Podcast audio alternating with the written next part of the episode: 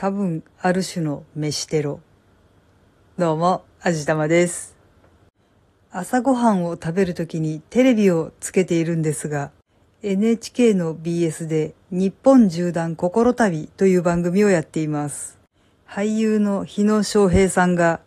視聴者から送られてくる手紙に綴られた思い出の場所を自転車で巡るという番組なんですけど、食事ということでいろんな食堂とかに立ち寄ったりするんですよね。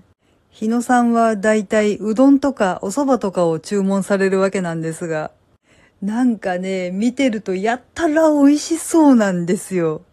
もちろん出てくる蕎麦やうどんがものすごく美味しそうっていうのはあるんですけど、なんていうか、日野翔平さんのその食べ方がめちゃくちゃ美味しそうなんですよね。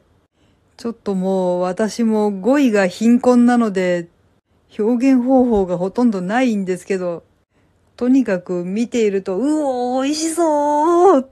もう晩ご飯、うどんもしくは蕎麦にするみたいなね、そんな気分になるんですよ。いやまあもちろん昼ご飯とかでもいいのかもしれないんですけど、お昼私一人だし、一人で食べるのも寂しいし、やっぱなんか夫と二人で食べたいじゃないですか。そうなるとやっぱり晩ご飯かなーって思うわけで。たまに晩ご飯がうどんとか蕎麦とかになることがあります。もともと私も夫も関西人なのでうどん好きなんですよね。